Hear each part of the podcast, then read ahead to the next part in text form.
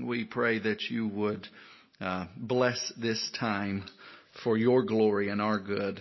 In Christ's name, amen.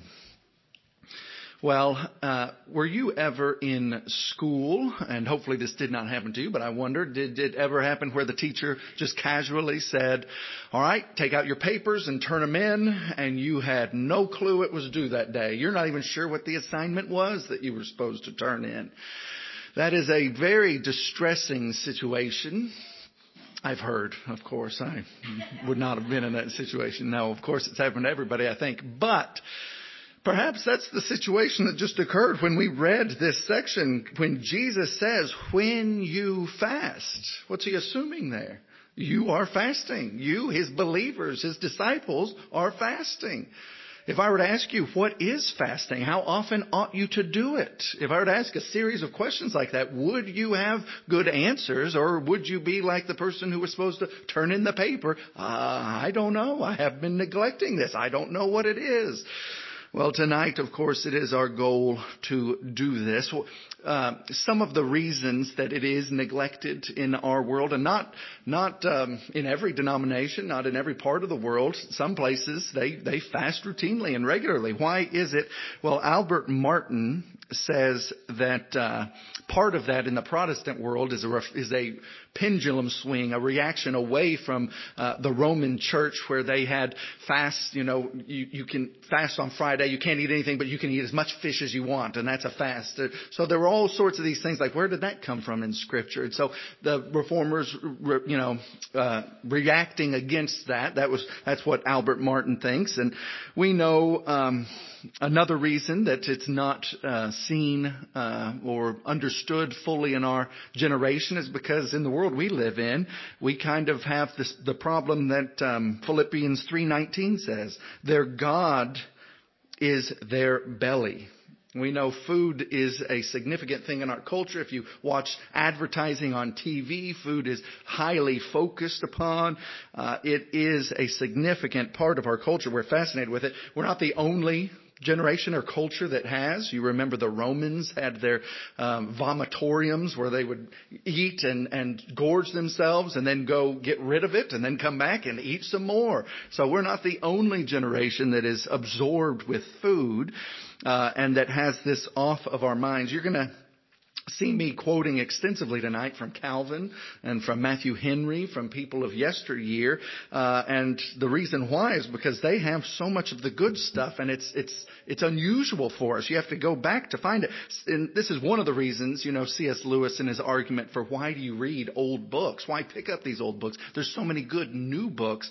And, you know, his argument is every age has its own outlook and is specifically good at seeing certain truths, specific and specifically liable to make certain mistakes. We all therefore need books that will correct the characteristic mistakes of our own period, and that means the old books. So I would have you see three things tonight. One, uh, fasting in theory. What is fasting? What is it? Uh, how are we uh, to do it? Is our second point. Fasting in practice, and then the third is fasting to the glory of God. So just uh, by way of review, remember we are in the Sermon on the Mount. How did it start? Well, it started out with the character of the believer, the character of the Christian. Blessed are those who are who mourn. Blessed are the poor in spirit. We know that the Christian is not a proud one; they're a humble one who is filled with Christ's righteousness and seeking out in that way. Then uh, Christ spoke into the law, spoke about how. Um, it's not just about murdering, it's about thinking hateful thoughts and lust. So he's covering the, the thought life of the Christian on the inside. And now in chapter 6, he's moved to how do you practice outward religion? Uh, remember, he talked about uh, prayers in public in front of other people. That's practicing your righteousness. Um, how do you do alms giving when others can see? And this is verse one of chapter six. Beware of practicing your righteousness before other people in order to be seen by them, for then you will have no reward from your Father who is in heaven. So that's the, context of where we are. We are continuing this about how do we practice righteousness? How do we do the, these outward acts of worship to our God? It is, as Henry called it, the subtle sin of vainglory, of self-worship. And in verse 1 it says, beware, take heed, be alert. So we are to be alert as we are learning this. So fasting in theory We've already established that we're supposed to be fasting, but what is it? What is fasting? Well, Matthew chapter 9 verses 14 and 15 gives us more detail on this. Jesus uh, returns to the subject of fasting, and here's what he says in Matthew chapter 9 verse 14. Then the disciples of John came to him and said, why do we and the Pharisees fast, but your disciples do not fast? And Jesus said to them, can the wedding guest mourn as long as the bridegroom is with them? The days will come when the bridegroom is taken away from them, and then they will fast. So he's giving us a definition there. What does fasting involve? It involves a spirit of mournfulness. There is mourning that is involved in fasting. It is mourning of something. And, and we'll see in the examples in the Old Testament and the New Testament, it can be in different contexts, but it's always in a spirit of mourning. Mourning your lack, mourning what that you don't have, what you ought to have, or be what you ought to be, but it's in a spirit of mourning. Uh, Psalm 35 verse 13, David says, but I, when they were sick, I wore sackcloth. I afflicted and humbled myself with fasting. So it is consistent throughout that uh, fasting involves humbling yourself, afflicting yourself. Uh, Christ came. He, he came to earth. He was incarnate and he was here and then he ascended into heaven and he is coming again. So we're living in this already and the not yet. So when we as Christians fast, we are mourning the fact that he has not come back again. We're in this not yet area where we know the outcome that Christ will reign in the end. He will subdue all things. He's currently reigning, but he will in the end subdue everything under his reign and rule and feet and we are, uh, you know, mourning that that has not happened yet. Here's a quote from Matthew Henry. It is an act of self-denial and mortification of the flesh, a holy revenge upon ourselves, and a humiliation under the hand of God. The most grown Christians must hereby own that they are so far from having a thing to be proud of that they are unworthy of their daily bread. It is a means of curbing the flesh and the desires of it. It is to make us more lively and more religious in our exercises as faithful uh, as fullness of bread makes one drowsy. Uh, one side note here. Uh, Jesus was commenting about, I'm the bridegroom and I'm here now, and when I'm taken away, then they will start to fast. Well, just think, when Christ walked this planet, how many people was he able to talk to in any given day? Or how many people was he able to mentor or answer questions or heal? It was a, a, limited number. It was the people that could come and travel to him and get access to him. Oftentimes we think, oh, if only I could have been alive when Christ was on the planet, I could have heard him. And, and that is true. It would have been an amazing thing to see him preach, to see him heal. But by the same token, who's to say you would have been in Judea? in that part of the world. You might have been born somewhere else and not had access to them. Or even if you did, maybe you'd been able to get to the very back of the Sermon on the Mount and hear some of it, but maybe you never would have been able to make it through the crowds to see or to hear. Think what a blessing it is that He did go and then sent the Comforter, the Holy Spirit, who you have with you even now in your hearts. Who does not have access to God? Everyone has access to God who is a believer in Christ, who has received this Holy Spirit. So do not underestimate that just in passing as a side note. That is a glorious truth. All right, let's take a quick survey. We're trying to figure out what is fasting. Let's take a quick survey of what it was in the Old Testament. There was only one commanded fast in the Old Testament, and that was the yearly Day of Atonement, Yom Kippur. It was in Leviticus 16 and they were to fast. Then there were also national emergencies that the leaders would call. Uh, for example, we have one in Nehemiah 9 when oftentimes the nation was found out to be that they were in sin. And so the leaders say it is time for us to fast and mourn and repent that we have not done what we ought to. So there were national emergencies that caused the leaders to call fast. And then there were personal emergencies. You can all probably think of David once Nathan the prophet had told him, your son is going to die. And then he fasted and he, and he wept and he, he did these acts. This was in 2 Samuel 12, 16. And so this was a personal emergency for David and he fasted. We have Daniel who fasted in captivity. Moses fasted for 40 days. Elijah fasted for 40 days. So in the Old Testament, fasting was routine. It was often. And there were those three fasts, the, the Day of Atonement, the national fast, and the personal fast. Now, what has happened to the Day of Atonement? Christ has died on the cross as the atonement. Do we, do we celebrate the Day of Atonement anymore? No, it was fulfilled by Christ on the cross. So there is no more Day of Atonement fast for Christians. We do not do that. But there are still fasts called by elders, by leaders, and thankfully we go to a church where our elders do call us to a day of fasting occasionally. And there is of course the fasting for the personal uh, emergencies. Now let's look at the New Testament. Of course, we know Jesus fasted for 40 days, but beyond just Jesus, we know from Acts 13 verses 1 and 2, it says, Now there were in the church at Antioch prophets and teachers, Barnabas and Simon, who was called Niger, Lucius of Cyrene, Manaen, a lifetime friend, a lifetime friend of Herod the Tetrarch, and Saul. They were worshiping the Lord and fasting. In Acts chapter 14 verse 23 it says, when they had appointed elders for them in every church with prayer and fasting, they committed themselves to the Lord in whom they had believed. So fasting was a regular occurrence in the New Testament church. It was a regular occurrence among the apostles. Uh, so we are not to cast it aside, regardless of abuses that have happened through history. We are not to say, well, because other people have abused it, I'm just going to completely remove myself from it. That is not right. Uh, MacArthur summarizes the different types of fasting that we see. It's with sadness, you see fast. With prayer, you see fast. With chastity, charity rather, you see fast. And with seeking the Lord's will, you see fasts.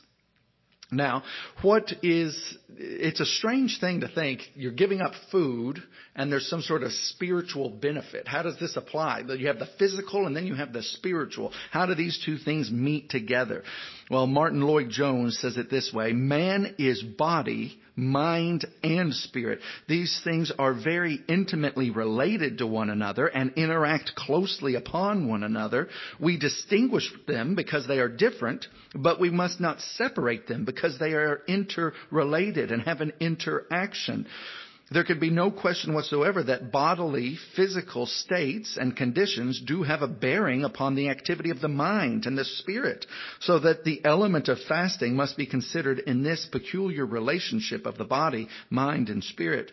What fasting really means, therefore, is abstinence from food for spiritual purposes. And so you see there, one, fasting is not just a diet. People go on diets all the time. There's no spiritual benefit to a, a diet that you're just doing to lose weight or, or become uh, healthier in some way. Uh, 1 Timothy 4 8 says, while bodily training is of some value, godliness is of greater value in every way as it upholds the promise of the present life and also for the life that is to come. So it is not just, you know, fasting does not do something in and of itself.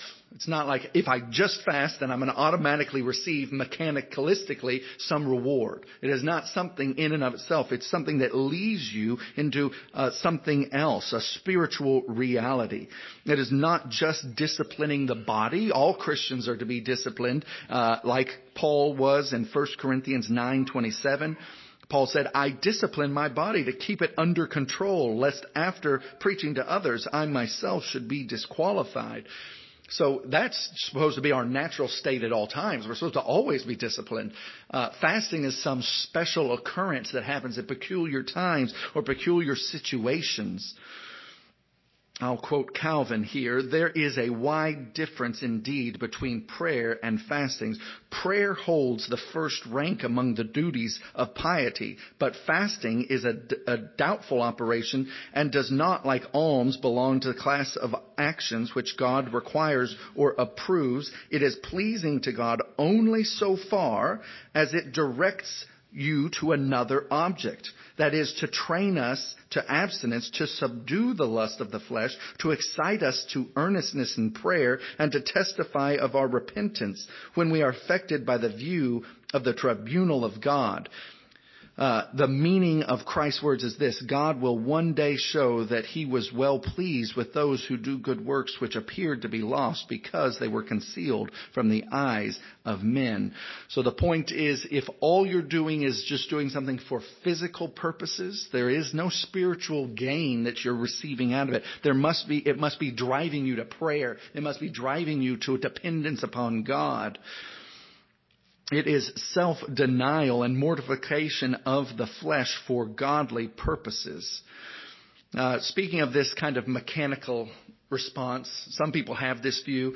Uh, many of you know Rick Warren. Uh, his church, if you hadn't heard, his church has been kicked out of the SBC, the Southern Baptist Convention, for uh, lacking in biblical faithfulness. But one of his teachings on this was um, he was teaching on the topic of, of fasting, and he was talking about breakthroughs. And he says, "I don't know where you need a breakthrough, and it doesn't matter to me, but I tell you, if you do these things, you will have a breakthrough."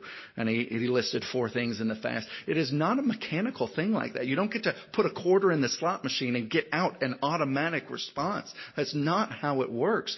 Uh, think of David. When he fasted and mourned, did, was his son spared? No. God has no obligation to respond in a certain way. And if you're using fasting to just get something from God, of course that's not going to be honored or respected. We go before God beating our chest and mourning before Him and fasting before Him because He is good and we submit ourselves to Him. It's a humbling of ourselves, not a proud demanding of things for what we consider to be our service to Him. No, we don't treat fasting like that. So, in summary, in our first point for what is fasting in theory, it is mournfully abstaining for spiritual gain. Mournfully abstaining for spiritually spiritual gain. There is a brokenness, a hurt, a, a humble in the spirit, and we are doing it for spiritual purposes.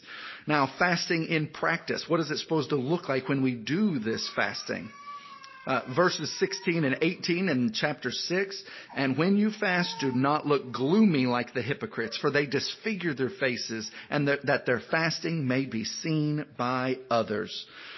This was not new to the Pharisees of Jesus' day. This was a common thing. Uh, in Isaiah 58:3, it says, "Why have we fasted and you see it not? Why have we humbled ourselves and you take no knowledge of it?"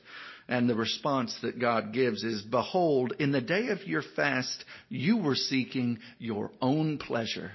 You were not seeking me. You were not seeking my will. You were not seeking my glory. You were seeking your own pleasure, your own purposes is abusing what this is. Remember, we've, he's, t- he's said the same thing with all of these things. When he started with alms, he said, you're supposed to be giving for the good of the church, for my glory, and yet you're giving to be known as the big giver. You're trying to make it about your kingdom, and that's ridiculous. And then he said the same thing about prayer. You're supposed to be coming to me in humble humility, depending on me, showing my goodness and when I answer prayer. And instead, you're just trying to let other people hear you pray so that it's about you.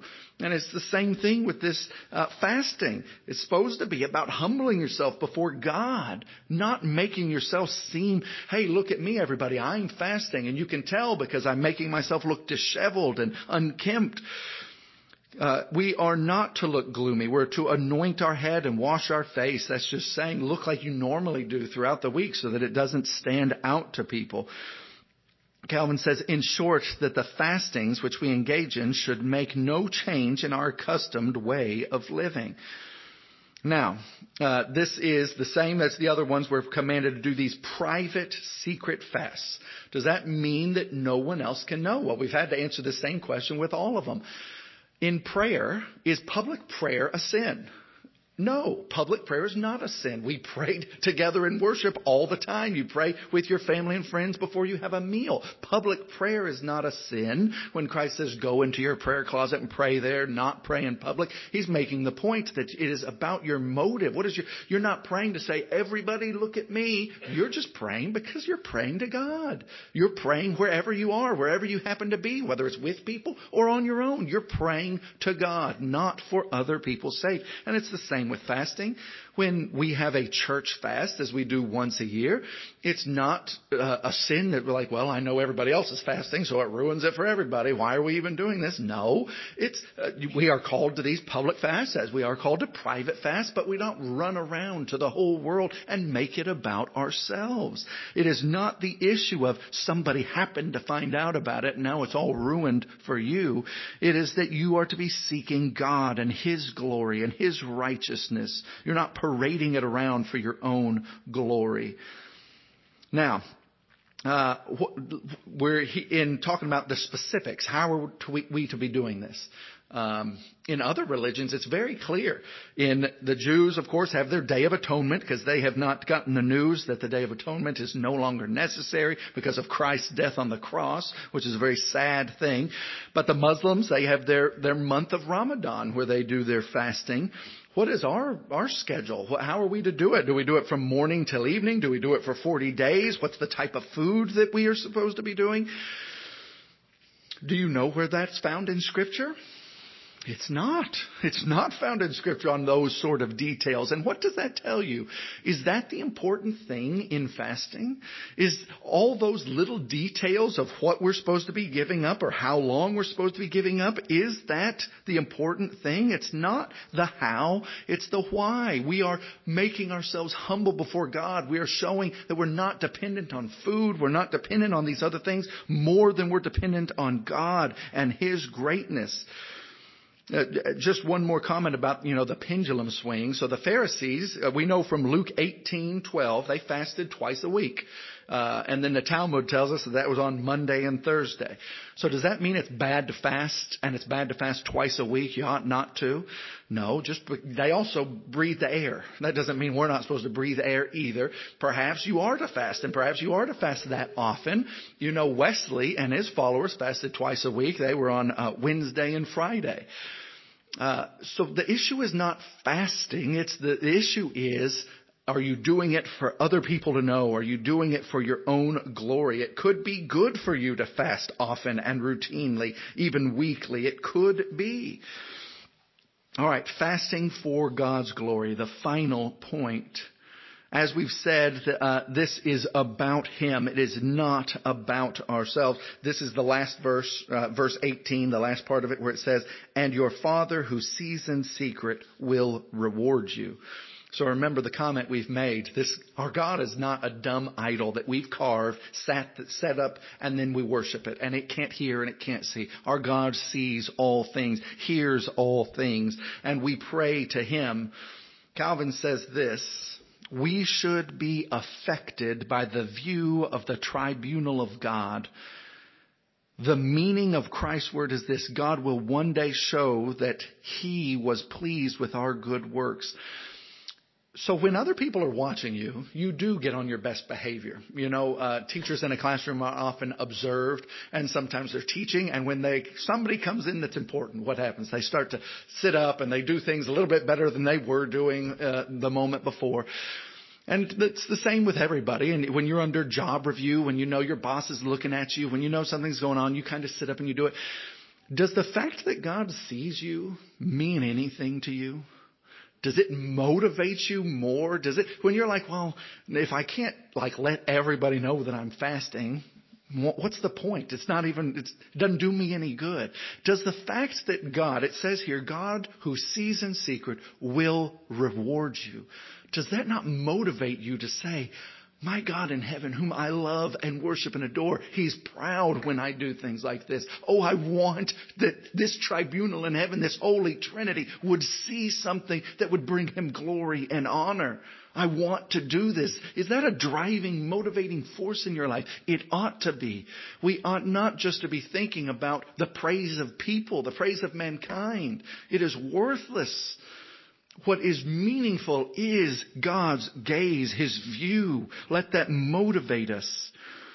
Uh, it's also about having the right relationship with food you know, we're, we're talking about fasting because that's what the topic of our sermon is on, but we are not the type of people that say, well, food is evil. Food is bad. It's physical. It's the body. Spiritual's good and physical is bad. That's not the case. God made the physical and He made the spiritual. There are times, not just in the Bible where you're supposed to fast, there are times when there's feasts. There's feasting and enjoying.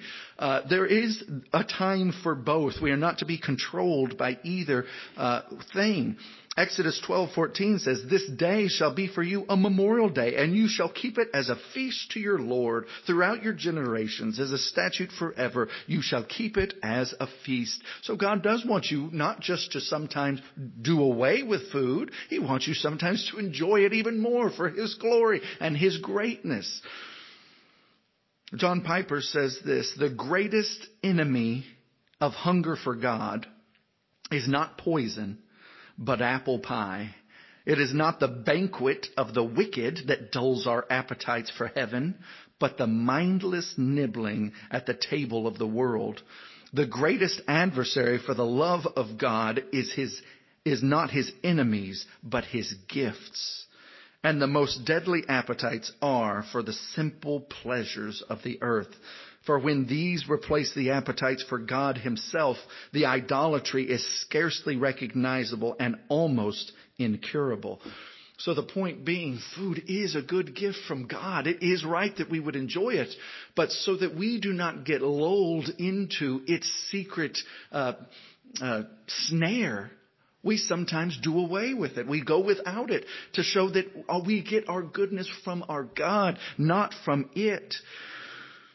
Luke 8:14 says they are choked by the cares and riches and pleasures of life. Mark 4:19 says the desires for other things come in and choke the world.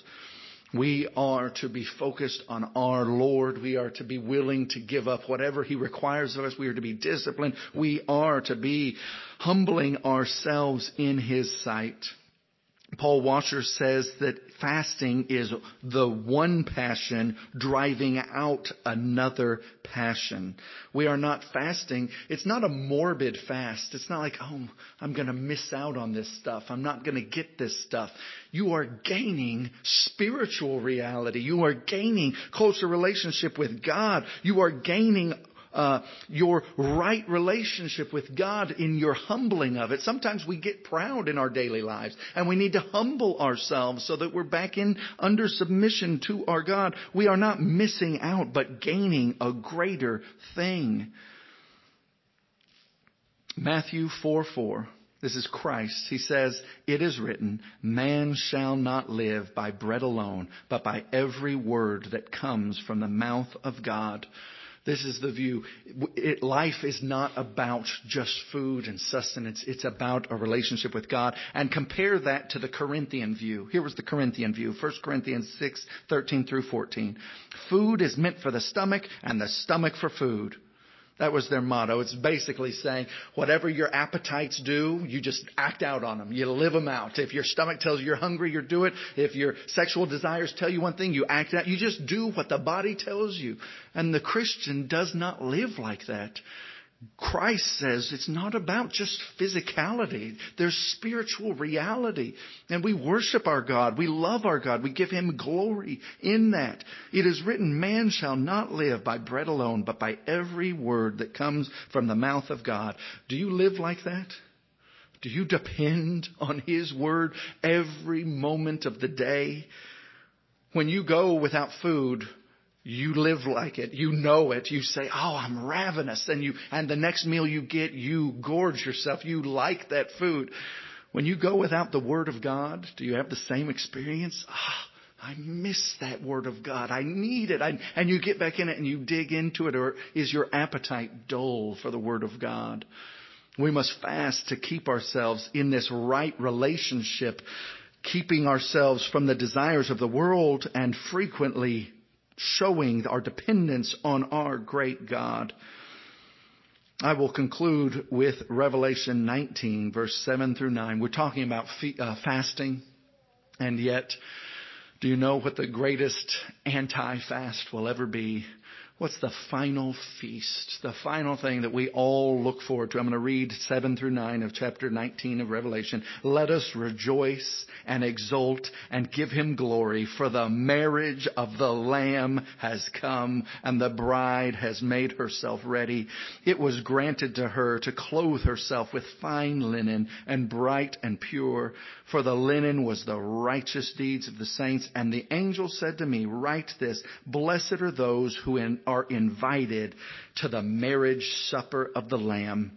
And he said, these are the true words of God. There will be a final marriage supper. Can you imagine the spread at that feast? Can you imagine the joy? There is fasting now where we go without things, but there is no fasting then when we have the reality of it.